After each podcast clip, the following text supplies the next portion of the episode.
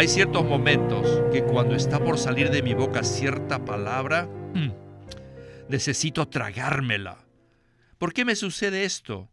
Porque Dios en quien hablo y con el cual hablo, ajá, me controla. Él regula todo lo que digo.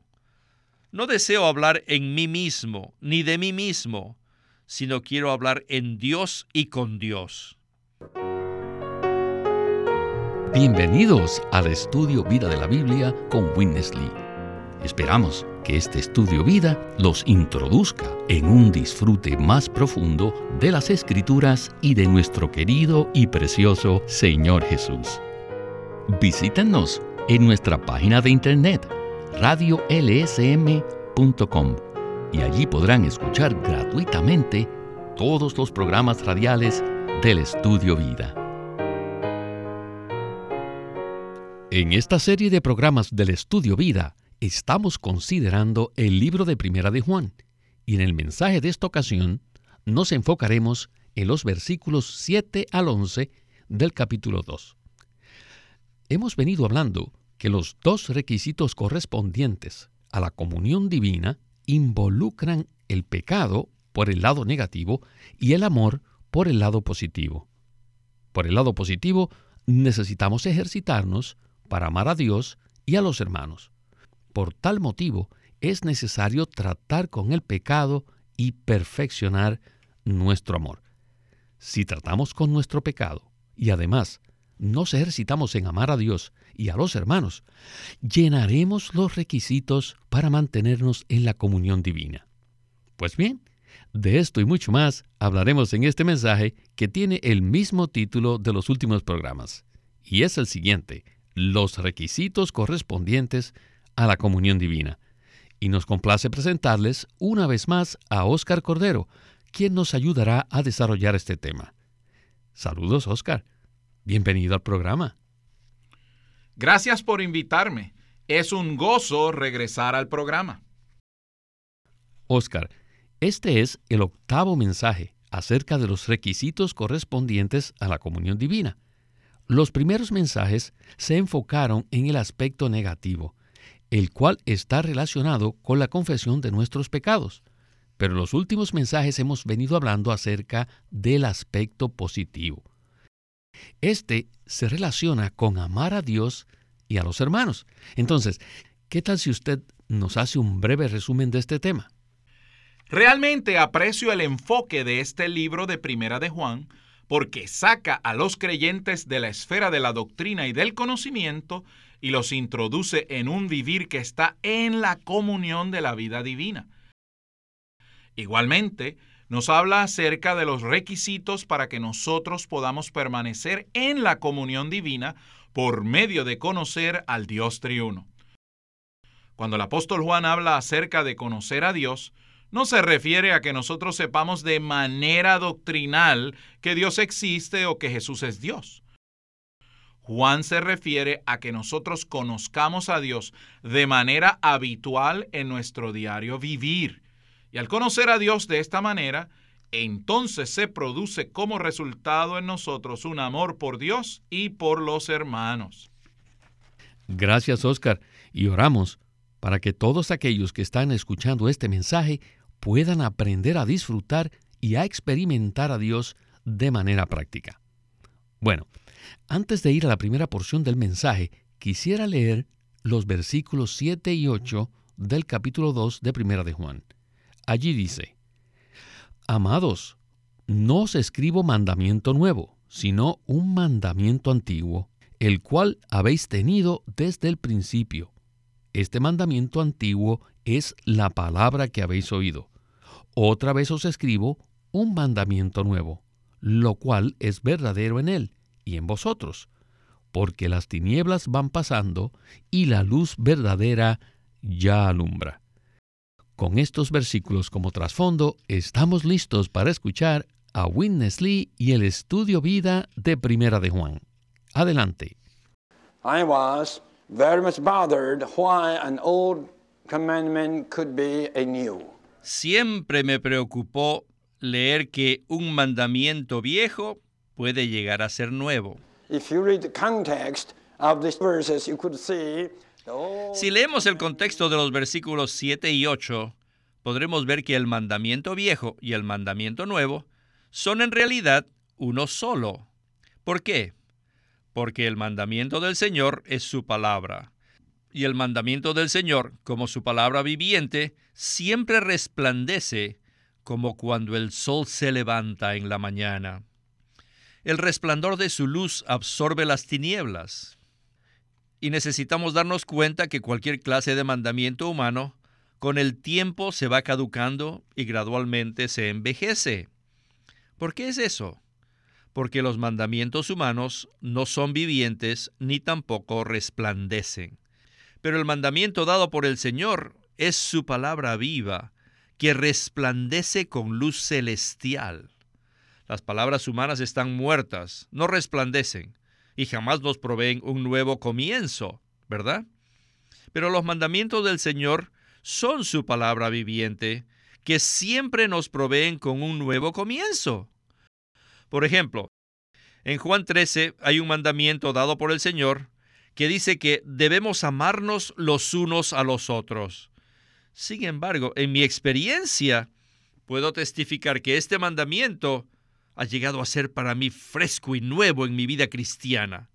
Cada vez que tengo contacto con el Señor, sus mandamientos antiguos resplandecen. Esa es la razón por la que los mandamientos antiguos pueden ser nuevos. Puesto que los mandamientos son su palabra viviente, estos resplandecen y su resplandor los hace siempre frescos. Ahora podemos comprender por qué el apóstol dice que no nos escribe un mandamiento nuevo, sino un mandamiento antiguo. Amados, no os escribo un mandamiento nuevo, sino un mandamiento antiguo, el cual habéis tenido desde el principio. Es como si Juan nos estuviera diciendo que lo que él escribe resplandece sobre nosotros y absorbe las tinieblas. Las tinieblas se desvanecen y la luz que está en la palabra de Dios, la cual es la luz verdadera, ya resplandece sobre nosotros.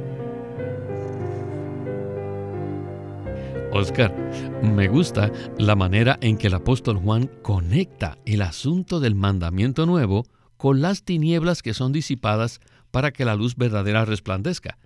¿Qué tal si usted nos habla un poco más acerca de este punto? El punto más interesante es que el mandamiento antiguo ha llegado a ser el mandamiento nuevo, lo cual nos indica que esta epístola está escrita basada en la experiencia de la vida divina. La única manera de poder entender estos versículos es en el contexto del disfrute y la comunión de la vida divina. Juan nos dice que él no escribe un mandamiento nuevo, sino uno antiguo. Sin embargo, más adelante dice que es un mandamiento nuevo. Todo parece indicar que Juan se contradice a sí mismo. Sin embargo, el apóstol no se contradice, porque está hablando conforme a la experiencia de su comunión en la vida divina. La palabra de Dios es mucho más que un simple mandamiento. Es una palabra que contiene la vida divina. El Señor Jesús también dice lo siguiente en el Evangelio de Juan. Las palabras que yo os he hablado son espíritu y son vida. Las palabras del Señor contienen un suministro de vida. Por tanto, cuando Él habla sus palabras a nosotros, esta siempre es fresca y nueva. Si el Señor nos habló hace un mes y ahora nos vuelve a hablar, entonces el mandamiento antiguo llega a ser nuevo en nuestra experiencia. Creo que todos hemos podido tener esa experiencia. Quizás el Señor nos tocó por medio de su palabra hace muchos años y recientemente nos habló la misma palabra. De repente ese mandamiento antiguo llega a ser completamente nuevo en nuestra experiencia. Y una vez que se hace nuevo, es como si la luz resplandeciera en nosotros, a fin de que tengamos un nuevo mandamiento, una nueva apreciación, una nueva y más profunda comunión con el Señor. Aunque el Señor Jesús nos hable exactamente la misma palabra, por ser una palabra viviente, esta llega a ser fresca y nueva para nosotros. Gracias, Oscar. Sin duda, esta es una experiencia maravillosa. Es sorprendente ver cómo un mandamiento antiguo puede llegar a ser nuevo en nuestra experiencia. En ese momento podemos experimentar las palabras de primera de Juan 2.8 que nos dicen, Otra vez os escribo un mandamiento nuevo, lo cual es verdadero en él y en vosotros, porque las tinieblas van pasando y la luz verdadera ya alumbra.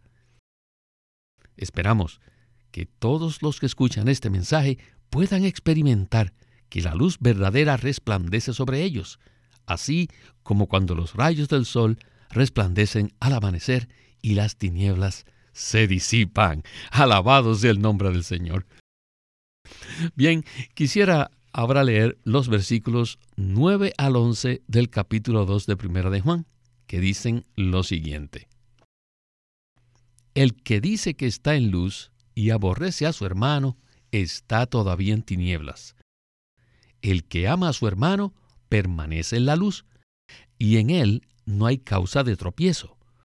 Pero el que aborrece a su hermano está en tinieblas y anda en tinieblas, y no sabe a dónde va, porque las tinieblas le han cegado los ojos. Escuchemos una vez más a Winnesley. Adelante. Los versículos 9 y 10 dicen, El que dice que está en la luz y aborrece a su hermano, está todavía en tinieblas. El que ama a su hermano permanece en la luz, y en él no hay causa de tropiezo. Las condiciones que se necesitan para tener la comunión divina dependen de la luz divina. Si no estamos en la luz divina, inmediatamente estamos excluidos de la comunión de la vida divina. Por el lado positivo tenemos a la luz divina y por el lado negativo están las tinieblas satánicas. Si no tenemos la luz divina, inmediatamente vienen las tinieblas satánicas. No necesitamos llamarlas o pedir que vengan a las tinieblas. No necesitas invitar a las tinieblas para que vengan. No, simplemente cuando la luz divina se va, las tinieblas ya están allí. Siempre y cuando permanezcamos en la luz divina, las tinieblas se desvanecerán. La ausencia de la luz divina es una clara señal de que no estamos en la comunión divina. El primer requisito para estar en la comunión se relaciona con el pecado. Si pecamos, estamos en tinieblas, pero si confesamos nuestros pecados, estaremos en la luz, ¿verdad? La segunda condición se relaciona con el amor a los hermanos. Lo que determina si estamos en la luz divina o no es si amamos o aborrecemos a los hermanos. Si aborrecemos a los hermanos, estamos en tinieblas. Si amamos a los hermanos, estamos en la luz. Cuando estamos en la luz, estamos en la comunión divina, pero cuando estamos en tinieblas, no tenemos participación alguna en esta comunión. ¿Por qué un cristiano puede tropezar? Sencillamente porque está ciego. Y esta ceguera proviene de las tinieblas. Las tinieblas son el resultado de una interrupción en nuestra comunión con Dios nuestra comunión con Dios ha sido cortada. Cada vez que la comunión en la vida divina se interrumpe, inmediatamente estamos en tinieblas. Y esas tinieblas nos producen ceguera y entonces podemos tropezar con facilidad. Todos hemos tenido esta clase de experiencia en el pasado, ¿verdad? Pues bien, Oscar, tengo que admitir que yo también he tenido en el pasado esa mala experiencia de estar en tinieblas. Cuando la luz desaparece, esa es una señal muy clara de que no estamos en la comunión divina. Luego viene la ceguera y como resultado podemos tropezar con facilidad. Las tinieblas vienen cuando se interrumpe nuestra comunión con la vida divina. Sin embargo, lo que Dios desea es que nosotros permanezcamos en comunión con Él bajo la luz divina. Así es, Víctor. Y lo más interesante acerca de la primera epístola de Juan es su sencillez. Su intención es conducirnos a tener una comunión continua en la vida divina y también mostrarnos las dos esferas en las que puede estar un cristiano. Solamente existen dos esferas, la esfera de la luz divina en la comunión con el Dios triuno o la esfera de las tinieblas satánicas apartado de Dios. Así que necesitamos darnos cuenta que si nosotros no estamos en comunión con el Dios triuno, sencillamente experimentaremos las tinieblas. Si aborrecemos a los hermanos, esa es una clara señal de que estamos en las tinieblas satánicas y experimentaremos ceguera.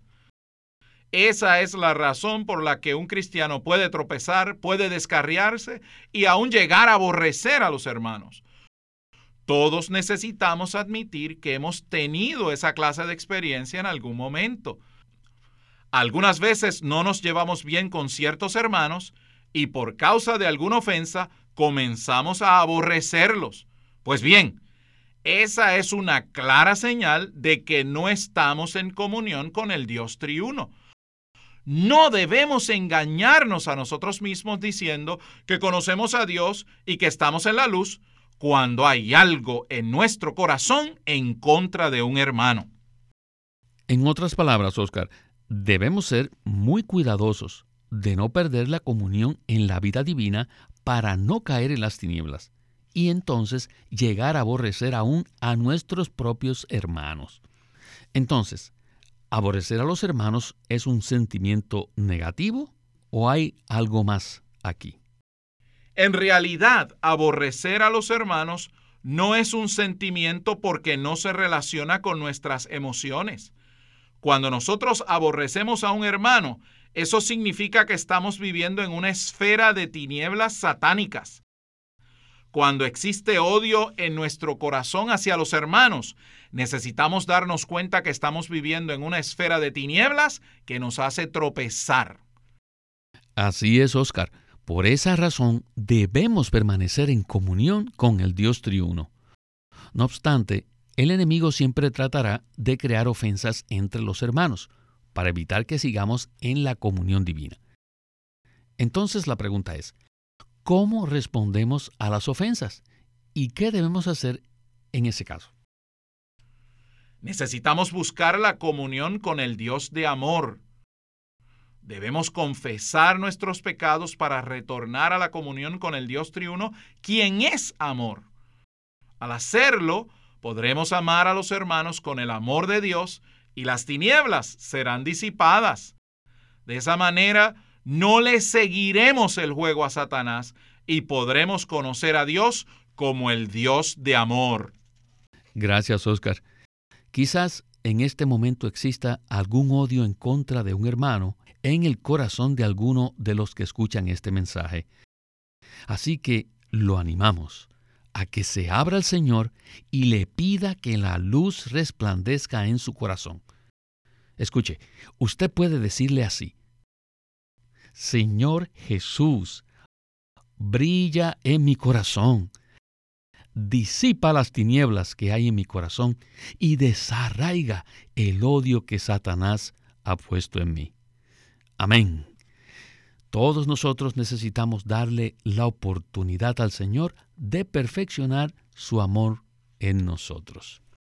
Bien, antes de ir a la porción final del mensaje, quisiera leer Primera de Juan, capítulo 2, versículos del 3 al 5, que dice lo siguiente. Y en esto sabemos que nosotros le conocemos, si guardamos sus mandamientos.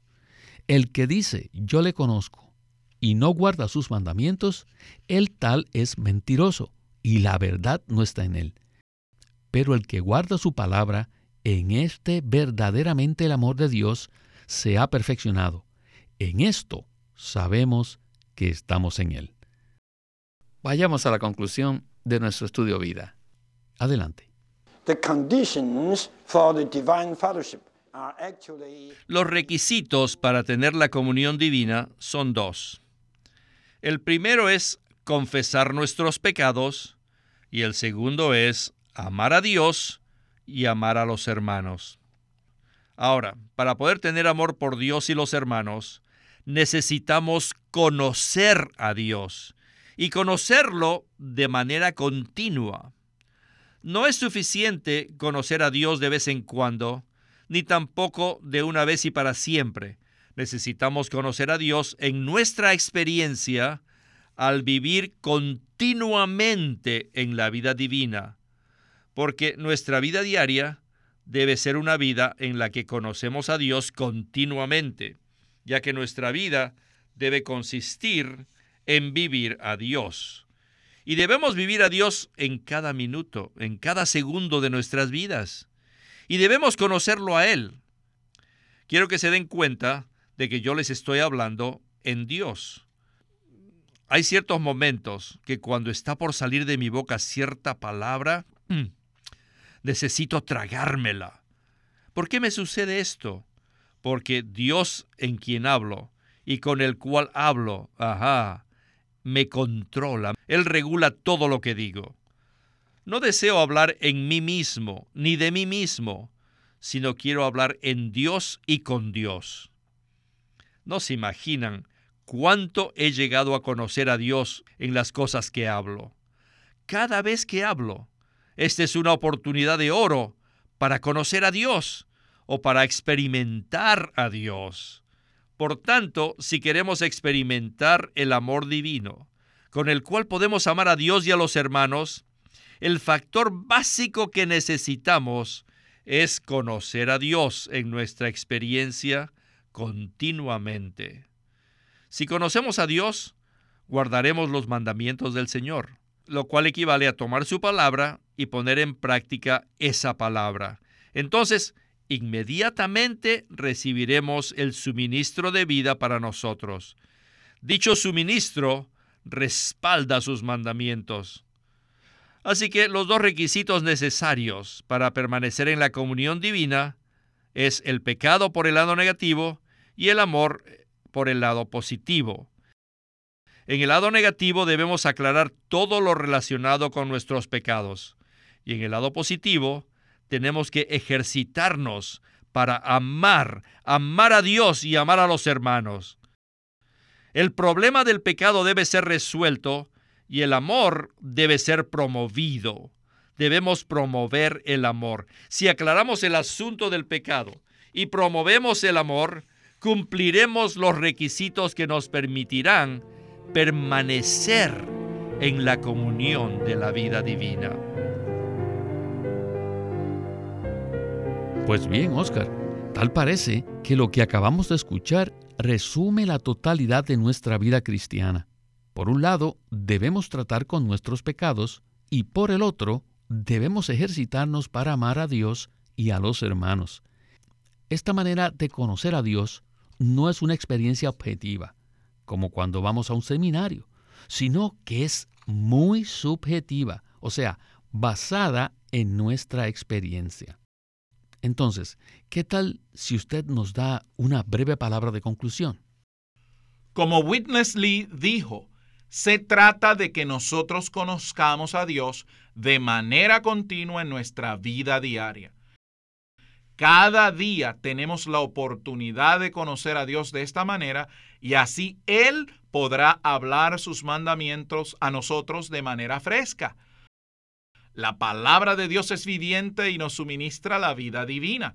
Cuando nosotros la recibimos, llegamos a conocer a Dios. Una vez que recibamos y guardemos su suministro, el amor de Dios será perfeccionado en nosotros.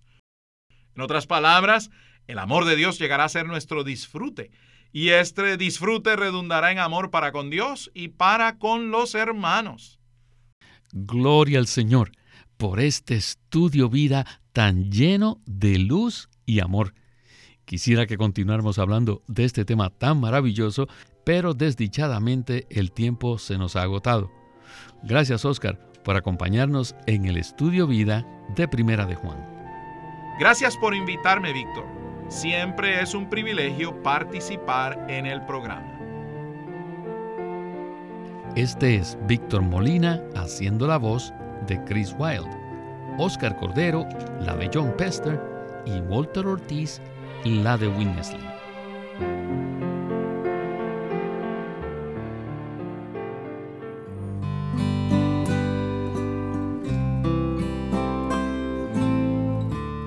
Pueden escuchar gratuitamente todos los programas radiales del Estudio Vida o leer en línea los libros del Estudio Vida en nuestra página de internet radiolsm.com. Una vez más, radiolsm.com. La vida cristiana normal, una obra clásica de Watchman Nee que ha ayudado a avanzar en el crecimiento espiritual a miles de creyentes y también ahora le puede ayudar a usted. No existe fórmula, receta ni método que garantice un crecimiento normal en la vida cristiana.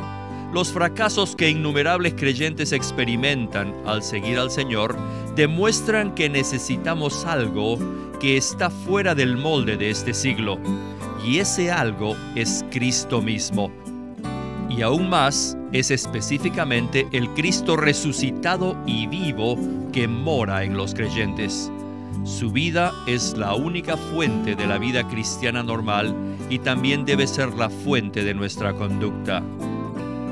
La vida cristiana normal por Watchman Nee en audio. Pídalo en su librería cristiana más cercana o llámenos para obtenerlo. La vida cristiana normal por Watchman Nee en audio.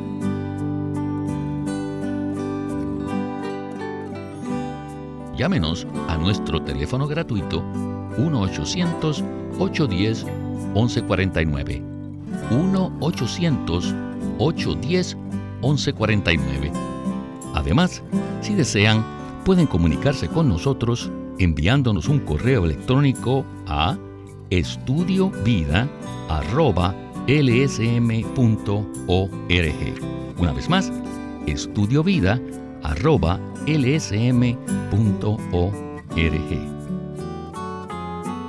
Queremos animarlos a que visiten nuestra página de internet libroslsm.com.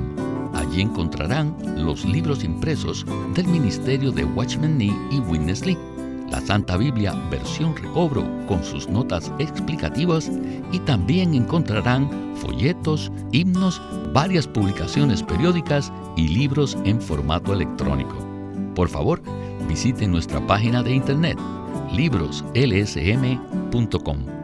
Una vez más, libroslsm.com.